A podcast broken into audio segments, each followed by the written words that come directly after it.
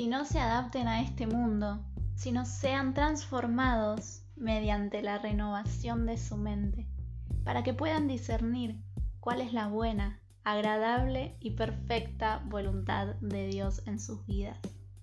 Sean bienvenidos a este nuevo episodio de podcast.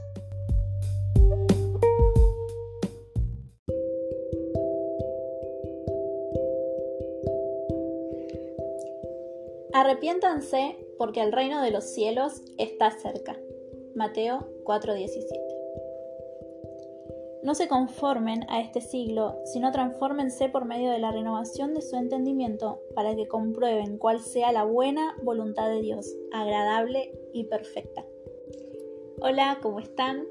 Hoy queremos eh, charlar sobre arrepentimiento y vamos a, charlar, digo así, porque está mi esposo como invitado. Hola, ¿cómo están? Eh, esta charla nos pareció muy interesante porque nació de un libro que estamos leyendo. Ahora les voy a leer un fragmento. Y nos pareció muy rica la charla como para poder compartirla con ustedes sobre, sobre lo que es el arrepentimiento y sobre lo que es el perdón que nosotros pedimos a Dios.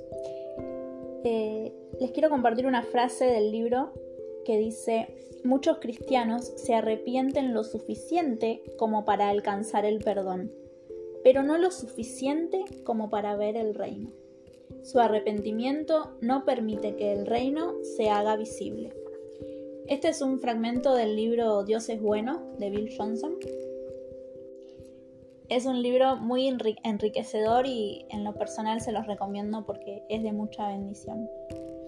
Y bueno, queríamos con esto arrancamos con estos versículos y que compartimos de Mateo, de Romanos y con este fragmento del libro empezar a hablar un poco sobre lo que es el arrepentimiento, sobre cómo nosotros lo llegamos a entender. Me llamó mucho la atención eh, esta frase que, que les compartí me impactó mucho, ¿no? Porque dice que muchos de, nosotros, los cristianos, pedimos perdón a Dios y eso es suficiente, alcanza, Dios nos perdona. Pero hay un pero en el libro y dice, pero no se arrepienten lo suficiente como para ver el reino. El arrepentimiento que tienen no permite que el reino se haga visible. Y esto es justamente lo que vino Jesús a decir en Mateo. Eh, arrepiéntanse porque el reino se ha acercado. Claro. Eh, es un poco lo que hablamos en, la charla que, tuvimos. Era como que muchas personas se arrepienten, pero hasta ahí nomás, ¿no? Como, como muy leve, como que no, llegan a, arrepentirse lo, lo, suficiente. Bueno, justamente lo que dice el libro, ¿no? Es como una sensación de que de, que la culpa pase. y de que la definición que tiene la gente en la cabeza de lo que es el arrepentimiento es como, bueno, tengo que tener sensación de culpa. Y que con eso voy a tener perdón y, ya está. Que muchas veces la culpa también, todas las veces quiero creer, es el Espíritu Santo contristándose dentro de nosotros porque acabamos de pecar. Claro, o sea, es, digamos, es ese, es ese motor, digamos, que nos va a llevar a decir, bueno, voy a tratar de hacer algo para eh, corregir el error o la equivocación que acabo de, cometer, ¿no? De ocasionar. O simplemente pedirle a Dios que me perdone porque me siento sucio y bueno, Señor, empecemos de nuevo. Y muchas veces hablé con personas que dicen, uy, volví a fallar en esto, pero bueno, ya está. Ahora sí, eh, ya le pedí perdón a Dios, quiero empezar de nuevo. Y eso es un autoengaño. No digo que la persona o que muchas veces nosotros no querramos cambiar, pero creo que es un autoengaño por el hecho de que nuestro inconsciente, lo, plantearía Freud, eh, está queriendo otra cosa. Entonces, perdón, Freud a pesar de todo en algunas cosas tenía razón. ¿eh? Sí, eh, veía con tinieblas, pero es un poco lo que Dios diseñó de nosotros. Pero volviendo al tema, creo que, que, hay justamente un autoengaño, porque un poco hablando del, del episodio anterior, ¿no? Creo que hay un choque de mundos dentro nuestro muchas veces. Y esto se da porque creo con la mente con mi vida vivo otra cosa. Como hablamos el, el capítulo anterior, que muchas de las promesas de Dios no las podemos vivir porque realmente no lo experimentamos y eso no, no se hace una creencia profunda en nosotros.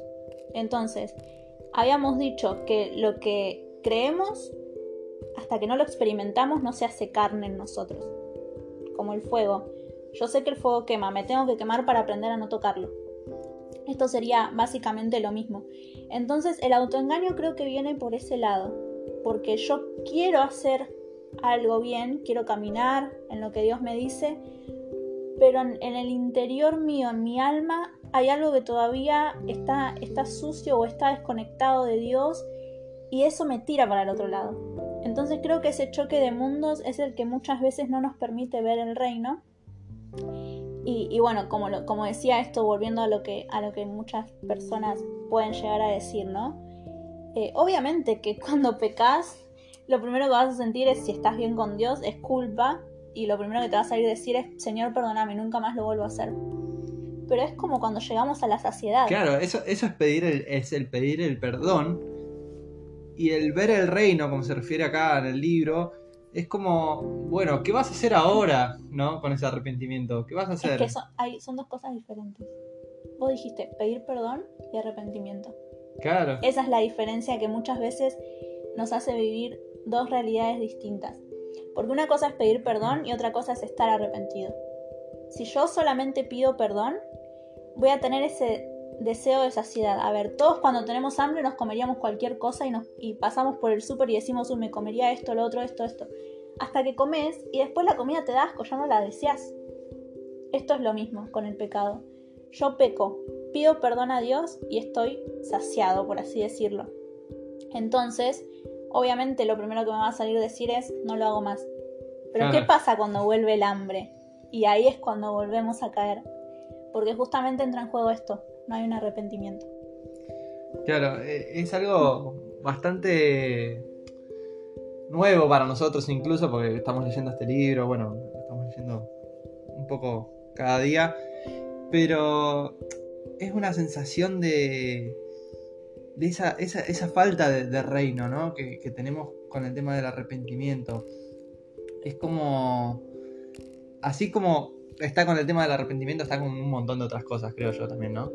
Eh, no me quiero ir por las ramas, pero eh, otra cosa que estamos viendo es el tema de, la falta de reino que hay dentro de las iglesias, donde es muy mundana el tema de, los pensamientos. Y bueno, lo mismo sucede con... Mucha mezcla, como hablamos el episodio pasado.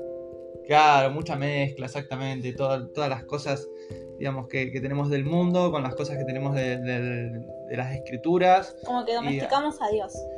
Claro, como le tenemos encerrado en una jaulita y, y bueno, voy a alcanzar el perdón y ya con eso me sacio. Me, sacio, me sacio, perdón. Este, y con el tema de ver el reino, como les decía recién, ¿qué voy a hacer con eso? ¿Qué, voy a buscar? Y, por ejemplo, ¿no? Me, choco con alguien en la calle y no sé, como le pasó a una conocida nuestra que, que quiso ayudar a alguien, se le cayeron todos los huevos y le rompió todos los huevos. Bueno, te pido perdón. Y ya está. Y si vos me perdonás, listo, estoy como justificado, ¿no? Entonces. Se cubre la falta.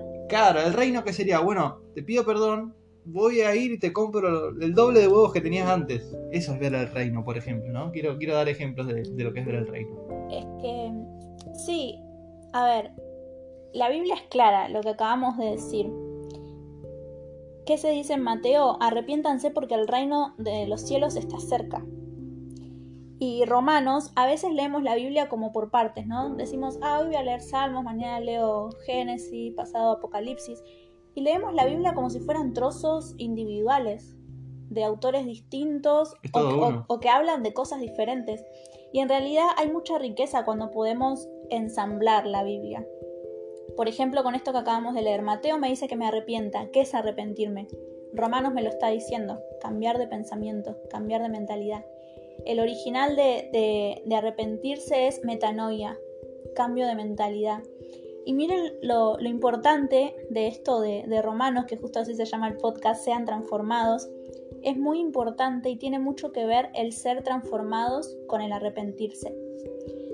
Yo cuando leíamos esto le comentaba a Bruno, yo soy muy influenciable hmm. y yo sé que esa es mi debilidad y sé que me influencia todo. Y como conozco mi debilidad, yo elijo qué ver, qué escuchar, porque enseguida me influencia. Si yo me pongo a escuchar los noticieros y escucho la crisis en la que está el país, empiezo a mirar la, falta, la escasez y la empiezo a declarar. En cambio, cuando yo voy a la escritura y veo que soy bendecida en Cristo, que nada me falta en Él cuando estoy en su propósito, mi realidad es otra, que es un poco lo que hablábamos el episodio pasado. ¿A qué voy con esto? Es que yo, conociendo que soy influenciable, necesito todos los días eh, no conformarme a este siglo, sino que renovar mi mente. Renovar mi mente para entender la, voluntad de Dios. Y un ejemplo que le contaba a Bruno es que, por ejemplo, eh, siempre que, hablaba de una familia de, homosexuales con hijos, por ejemplo, decía una familia de gays, una familia de homosexuales. Y de repente, hace dos semanas más o menos, vi en vivo un hombre que tiene dos hijos, eh, lo vi en TikTok, y, es homosexual. y yo cuando le comenté a Bruno, porque los bebés eran re lindos y, y, bueno, no sé, me enganchó algo de eso, y le conté a Bruno y le dije, ay, lo tenés que ver porque son una familia de la diversidad. Y de repente examinándome, dije, wow, ¿cómo me influenció? Es una tontería, ¿no? No va a cambiar nada mi pensamiento, pero yo antes decía homosexual y ahora, porque escuché al hombre hablar así, dije familia de la diversidad.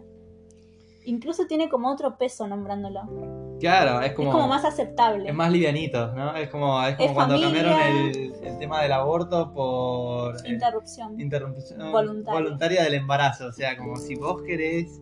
Este, pero igual vos decís, por ejemplo, en este caso que, que, no influye, pero a largo plazo eso sí influye. porque Es que por eso justamente di este ejemplo, porque la Biblia es clara y nos dice renueven su entendimiento, renueven su pensamiento todos los días, no se amolden a este siglo. Y yo, si no renuevo mi pensamiento, acepto eso, acepto otras cosas, y de repente no me doy cuenta me voy influenciando del mundo. Entonces, ¿qué es arrepentimiento? Volverse del camino, cambiar, estábamos eh, comentando, ¿te acordás que decíamos eh, que no robamos? Entonces, estamos caminando por un camino y por ahí, no sé, antes robábamos una lapicera del trabajo y pedimos perdón. Y el perdón. Nos perdonan y, conseguimos la justificación, ¿no? Dios perdona que hayamos robado lapiceras del trabajo, perfecto. Y de repente después estamos descargando libros ilegales en internet, o sea, no ilegales, sino de forma de forma ilegal, claro. De forma ilegal. o de repente estamos. piratería. Piratería. O de repente estamos robando la luz. O no sé, robando el cable. O nos compartimos las cuentas de Netflix o de Spotify, eso también pasa. Y esas cosas chiquitas que parecen no tener importancia ante un Dios tan grande, miren el camino que se está generando. O sea, yo pedí a Dios perdón porque no robo más lapiceras, pero robo la electricidad. Entonces, metanoia, arrepentimiento sería salir de ese camino. Donde antes teníamos una, pared, de repente tenemos un colador, ¿no? De, pequeños agujeritos de un montón de cosas. Eh, porque también ese es el problema, que no es una sola cosa, suelen ser siempre varias cosas, eh, no sé, decenas o cientos de cosas que cuando nos queremos dar cuenta, que por ignorancia quizás lo hacemos, eh, no nos damos cuenta y, pero cuando se nos abren los ojos, cuando se nos cae el velo, ahí vemos realmente la, cantidad de cosas que hay de por medio que, digamos, están eh, ahuecando nuestra vida espiritual, ¿no? Porque eso es algo que va afectando a nuestro espíritu. Y, en Hebreos habla un poco también del arrepentimiento, ¿no? Eh, dice, por tanto, dejando ya los rudimentos de la doctrina de Cristo, vamos adelante a la perfección, no echando otra vez el fundamento del arrepentimiento de las muertas. Eso, ese, punto, ¿no? De no echando otra vez el fundamento del arrepentimiento de obras muertas. ¿Qué crees vos que, se refiere un poco con esto de, obras muertas? Porque para mí significa como me arrepentí en el pasado y hice algo en el pasado, ¿no? Como que, por ejemplo, no sé, cometí, suponete, infidelidad. Bueno, hice algo para ver al reino en cuanto a lo que es infidelidad y, después, el día de mañana, consigo el perdón, perdón, así ya, ya termino el concepto. Consigo el perdón y, y después de, no sé, uno o dos años vuelvo a caer en lo mismo. No, pero yo te acordás que había hecho la, esto la vez pasada y bueno, lo voy a tratar de volver a hacer. Es una obra muerta, digamos, ¿no? Es como, ya no, no sé si sirve tanto eh, evocar eso, ¿no? Por decirlo de alguna manera. Yo creo que obra muerta tiene que ver mucho con la religiosidad Y religiosidad es expresar por fuera lo que no tengo dentro. Esa es la religiosidad, que yo levante mis manos un domingo en la congregación y mi corazón no esté arrepentido. Creo que las obras muertas son las que se hacen lejos de Dios. Que tiene que ver con, que, lo que leímos de Isaías 1, que Dios dice, estoy harto de sus sacrificios, de que vengan y me entreguen holocausto, estoy harto de sus linos llenas, lo que yo quiero es que se encarguen de las viudas, de los huérfanos, que una vez que hagan eso vengan que yo los limpio de pecado. Pero mientras tanto no voy a escuchar sus oraciones. Después leanlo, Isaías 1 es muy fuerte, pero tiene mucha luz y mucha bondad de parte de Dios, porque viene la exhortación, pero después viene también el, el consuelo del Señor. Y creo que hablé de eso en algún podcast hablaste de eso. podcast pasado, me parece. Este, bueno, es un poco entonces como el ejemplo que di recién. O sea, yo cometí un acto, me equivoqué, pedí perdón, por lo tanto hice un acto, ¿no? Para tratar de, ver el reino, pero también fue como un acto de, de, justificación, ¿no? Como para compensar un poco la balanza. Y después cuando vuelvo a cometer ese pecado, ahí realmente me doy cuenta de que estaba haciendo una obra muerta, ¿no? Una obra de religiosidad, que no lo estaba haciendo para ver el reino, sino que en realidad lo estaba haciendo como para conseguir la justificación. Lo que dice Mateo es, arrepiéntanse porque el reino de los cielos está cerca. ¿Por qué me tengo que arrepentir? Para ver el reino. O sea, nos arrepentimos como para alcanzar el perdón. Está perfecto, Dios te perdona, buenísimo, te limpia, te lava, te restaura, puedes empezar de nuevo. Pero hay más hay un arrepentimiento superior que es el que te deja ver el reino. Ese es el arrepentimiento que va a hacer notorio el reino de Dios en tu vida. Entonces, si yo no estoy viendo el reino de Dios, es porque no me estoy arrepintiendo. Es porque adopté pensamientos del mundo, que se van colando como, como gotitas, como pequeñas goteras, y no nos damos cuenta. Creo que, que lo importante en esto es saber que, que Dios nos perdone es una cosa y poder ver el reino es otra. No vamos a poder ver el reino de Dios, y esto lo dicen las escrituras, a menos de que nos arrepintamos. sí, bueno, la conjugación verbal se entiende más o menos. A menos de que haya un arrepentimiento genuino en nosotros, y no perdón de palabras y de unas lágrimas sino una metanoia, un cambio de mentalidad, un cambio de camino, que lo que ya no hacía, lo que, lo que hacía ya no lo haga más. Y no valen las excusas. Sinceramente yo creo que Dios está cansado de las excusas, porque siempre tenemos motivos para justificarnos.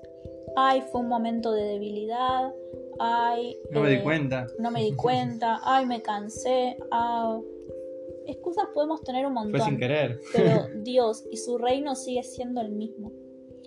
Entonces, si volvemos una y otra vez al camino torcido y a hacer lo que sabemos que a Dios no le agrada, no hay un verdadero arrepentimiento en nosotros. No hay una metanoia, no hay un cambio de mentalidad y no entendimos nada. Yo no puedo pedirle perdón a Bruno por serle infiel y volver al mes que viene y decirle, uy, otra vez perdoname, te fui infiel y otra... No, pará.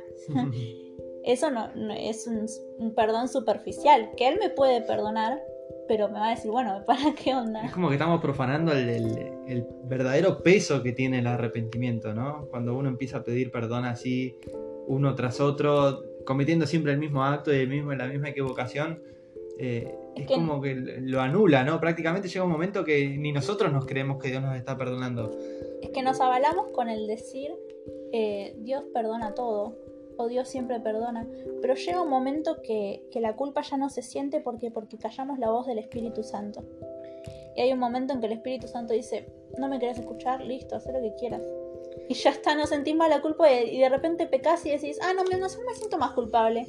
y no es porque estás haciendo las cosas bien, es porque el Espíritu Santo está callando su voz. Claro. Y no te está haciendo reconocer que estás haciendo algo mal también me, pasaba en un momento, no me acuerdo qué era lo, que estaba haciendo yo mal, que, que, pedía perdón y volvía a cometer lo mismo y pedía perdón y así sucesivamente un montón de tiempo. Y, llegué a creer que, digo, bueno, ni yo me, perdonaría, o sea, ¿por qué me va a perdonar Dios, no? Y también pasa eso, empezamos como a, dejarlo a, a, Dios de lado, como diciendo, bueno, Dios ya no me va a perdonar porque ni yo me perdono. eso también pasa. Eso me acuerdo que. No, no, no sé cómo lo resolví, pero bueno, quedó resuelto eso. Y también el sentir que un pastor, un líder, tiene más peso que Dios. También. Es como decirte, uy, Bruno, la verdad que me da vergüenza contarte esto, pero pasó otra vez. Y no te lo quería contar porque tenía miedo de lo que me ibas a decir. A ver, eh, tenés que tener temor de Dios, no de un líder, de un pastor. Obviamente que uno, al estar bajo autoridad, siente que como que tiene que dar explicaciones, ¿no? En un punto no sé si está bien, pero a ver, a lo que voy es que está mal el decir, tengo miedo de hablarle a Bruno y saber que Dios te vio haciendo eso. Es, un, es una mezcla, ¿no? De, de pensamientos, como decíamos antes, que, ah, bueno, el pecado, si me lo cuento entre hermanos no pasa nada, pero ahora si se lo cuento al pastor o al líder, y ahí ya como que tiene más peso el, el pecado, ¿no? Como que... Claro, y Dios ya te vio y ya ni nunca le pediste perdón y... Claro, le pedimos perdón al pastor y al líder, pero a Dios nunca le pedimos perdón, ¿viste? Es como que lo, lo dejan de lado muchas veces.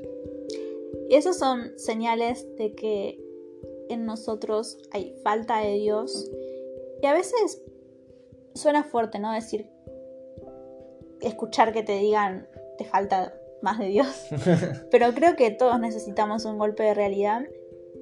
Y, y fue feo cuando a mí me dijeron también, te falta Dios. Y no me lo dijeron con estas palabras, sino que me dijeron, a ver, eso está escrito en la Biblia, ¿no lo ves? Porque estás viviendo diferente. Claro. Prácticamente me lo dijeron así. Es que, como hablamos a veces, ¿no? Hay cosas que leemos en la escritura o que sabemos de Dios, pero como que están veladas. Hasta que no recibimos la revelación es como que no lo podemos ver, no lo podemos apreciar. Ahí, ahí dijiste algo de cómo te dijeron la- el tema de que te falta más de Dios. Y es el tema de la confrontación. Y creo que por eso también hay, hay problemas con el tema del arrepentimiento, ¿no? Porque el arrepentimiento confronta cuando uno siente la, la carga, ¿no? Del arrepentimiento, nos confronta y nos dice, hiciste mal las cosas, te falta más de Dios. Muchas veces, ¿no? O te falta más de esto, o te falta más de lo otro. Entonces esa confrontación muchas veces el ser humano la, la quiere negar, ¿no? Porque dice, bueno, yo estoy cómodo en la Quiero situación los actual. mimos, ¿Eh? quiero mimos. Claro, quiero lo bueno, entonces yo estoy bien donde estoy ahora y, y cuando hay confrontación es como que duele, ¿no? Es como... Ah, pica esto que me estás diciendo. Yo quería un abrazo, no que me retes. claro, eh, muchas veces, o que me digas esto y no me digas lo otro. Muchas veces pasa eso también, ¿no? Y bueno, eso es lo que queríamos charlar prácticamente hoy, que el perdón y el arrepentimiento son dos cosas diferentes. Dios nos perdona, sí, pero hay un arrepentimiento genuino, un cambio de mentalidad que nos va a hacer experimentar el reino de Dios y que no lo vamos a alcanzar solo con unas disculpas o solo con pedir perdón y seguir teniendo el mismo pensamiento. Esto sucede un montón y a veces se excusa incluso con que la persona tiene poco tiempo en la congregación. Y es como... A ver, a mí me encanta la historia de, de Pedro, que él lo, lo iban a, a arrestar a Jesús y quería sacar la espada y matar a todos. Y de repente, a los, a los pocos días, cuando reciben el bautismo del Espíritu Santo, él es un hombre lleno de compasión y de amor y creo que nunca más volvió a tocar una espada. Eso es una verdadera transformación, ¿no? Es Esa como- es una, un arrepentimiento, un cambio de, de mentalidad, una metanoia y el vivir el reino. Entonces, cuando leemos las historias de las escrituras, yo no puedo creer que, que no se pueda experimentar o que la gente se excuse. Ay, no, déjalo, ya va a cambiar la forma de hablar. ¿Hace cuánto estás congregando y seguís insultando? ¿Hace cuánto estás congregando y seguís enojándote con ira? Al menos dos veces por día es un montón Con furia. con furia, reaccionar con golpes, con gritos. ¿Hace cuánto estás congregando y, y tenés el mismo pensamiento de, perversión sexual, atado en pornografía, en masturbación, en relaciones ilícitas? ¿Hace cuánto estás congregando y, sentí- y seguís pensando en quedarte con lo que no es tuyo? Otro, otro punto es, ¿cuándo fue la última vez que cambiaste de mentalidad? Y a partir de ahí te vas a dar cuenta, ah, hace como dos años que no cambio absolutamente nada. O nunca cambié porque estaba en el mundo y soy lo mismo en Cristo. No, muchas veces también sucede que el, el- el fuego del primer amor, ¿no? Es como que te lleva a tener eh, muchísimos cambios al principio y que algunos pueden perdurar en el tiempo, otros no, pero bueno, decir cuál fue el último cambio que hice que perduró en el tiempo, ¿no? Y, ponerse a pensar, analizar y, y, meditar en esto, ¿no? Y decir, bueno, no cambio hace dos años, nada, absolutamente nada. Bueno, te falta Dios. te, falta... mucho de Dios. Creo que nadie puede quedar igual cuando tiene una experiencia con el Espíritu Santo. Algo tiene que cambiar. No vas a cambiar al 100% de un día para otro. Pero si hoy pensabas así y tuviste un encuentro con Dios, mañana no vas a pensar de la misma manera. No vas a actuar igual. Yo recuerdo que era muy egoísta, ¿te acordás? Demasiado, toda mi vida. ¿Me convidás? No. Pero en todo, era todo para mí y no pensaba en ningún momento en el otro. Eh, y aparte de que tuve que sanar eh, algo en, el alma para dejar de serlo, yo creo que lo que cambió mi egoísmo fue un encuentro con Dios. Entender que Él es un Dios que da y que tiene lugar para todos en la mesa. Eso me hizo cambiar mucho mi, egoísmo y ahora no pienso mi vida sino en dar algo a alguien, ya sea eh, a, nuestro hijado en Ghana, eh, ya sea eh, en, otra fundación con la que queremos colaborar, en gente en la calle. Ahora no, no puedo ver mi vida o, o mi entrada mensual sin separar algo para bendecir a otro. E incluso entendimos y Dios nos demostró que el secreto de la prosperidad cuando estás en su propósito, porque la prosperidad es para el propósito de Dios y no para tus deleites, Dios nos mostró y nos enseñó que cuando damos, recibimos más. Y, ya no lo buscamos, porque antes perseguíamos, como conté en otros episodios, perseguíamos las bendiciones y las cosas materiales y parecían huir. Y cuando... Horas y horas de Excel viendo a ver cómo hacíamos para mejorar el presupuesto mensual, ¿no? Y cuando empezamos a enfocarnos en Dios y en su persona, todo cambió. Él pasó a ser el centro y todo lo demás se fue ordenando, como les comentaba el episodio anterior. Entonces ahora nos damos cuenta que, quedamos, no sé, dimos un montón de cosas este año, pares de zapatillas, ropa, eh, dimos eh, colaboración a fundación, empezamos a padrinar este nene en Ghana, dimos plata, dimos comida, dimos tantas cosas. Oído de hombro también. Pero, sí, pero estoy hablando de, lo material, ¿no? Que siempre nos cuesta dar. Ah, sí, por supuesto. Y, empezamos a dar desinteresadamente. Y de repente cuando empezamos a dar sin buscarlo, de repente a Bruno le aumentaban el sueldo o, venía una bendición de, una venta y es increíble y es solamente para dar gracias, gracias a Dios. Y yo creo que si yo hubiese sido egoísta todavía, no hubiese podido ver esta prosperidad de parte de Dios porque el egoísta es avaro, avaro, quiere todo para él. Entonces cuando entendemos que dar es mejor que recibir, wow, Dios bendice porque nos estamos encargando de quién Él se preocupa, de aquel que necesita un calzado, un abrazo, alimento, de aquel que está desamparado. Esa es nuestra tarea como iglesia. El dar es también una, manera de, arrepentirse, creo, ¿no? También. Lo, podemos ver Cambiar de camino. Claro, o sea, el dar, ¿no? El dar. Bueno, eh, por ejemplo, no sé, eh, tengo este dinero que lo saqué de, no sé, de comercializar películas pirata, por ejemplo. Y que me, doy cuenta que estoy haciendo realmente mal, eh, ¿no? De que, de que estoy haciendo algo que es un delito en realidad. Que si bien no, es tan grave como dice la gente, no deja de ser un delito. ¿Qué voy a hacer con este dinero? ¿No? ¿Qué voy a hacer? ¿Lo voy a usar para mí? lo voy a usar para, para comprarme cosas, para gastarlo en mi familia, o, lo, o lo voy a dar. ¿no? Incluso cuando hacemos mal, por ejemplo, este, el ejemplo que diste, eh, los bienes materiales se van como agua de las manos y no alcanza para nada. Entonces hay muchas cosas que plantearnos si estamos arrepentidos y qué camino estamos caminando. Eso lo podemos ver examinándonos cada uno de nosotros. Cómo hablo, cómo me visto, eh, cómo actúo con los demás, cómo soy en mi día a día. Veo el reino de Dios, veo a Dios obrar y no solamente hablándome o no solamente para mí, no solamente que oro y lloro porque siento la presencia de Dios, no. Eso no es vivir el reino. Vivir el reino de Dios es otra cosa. Entonces cuando nos examinemos vamos a darnos cuenta si estamos caminando en el reino y si no estamos viendo el reino de Dios manifestarse en nuestras vidas es porque nos falta una metanoia, un cambio de mentalidad, un arrepentimiento genuino. Muy linda la charla, ¿eh? Muy linda. Eh, perdón si, si, quedó medio trabado ¿no? en algunas cosas, porque es la primera vez que hacemos una charla así. Es más, esta es la primera grabación y, creo que ya, ya queda porque la verdad que estuvo bastante bien. Pero está, está bueno esto, me gusta charlar como es así.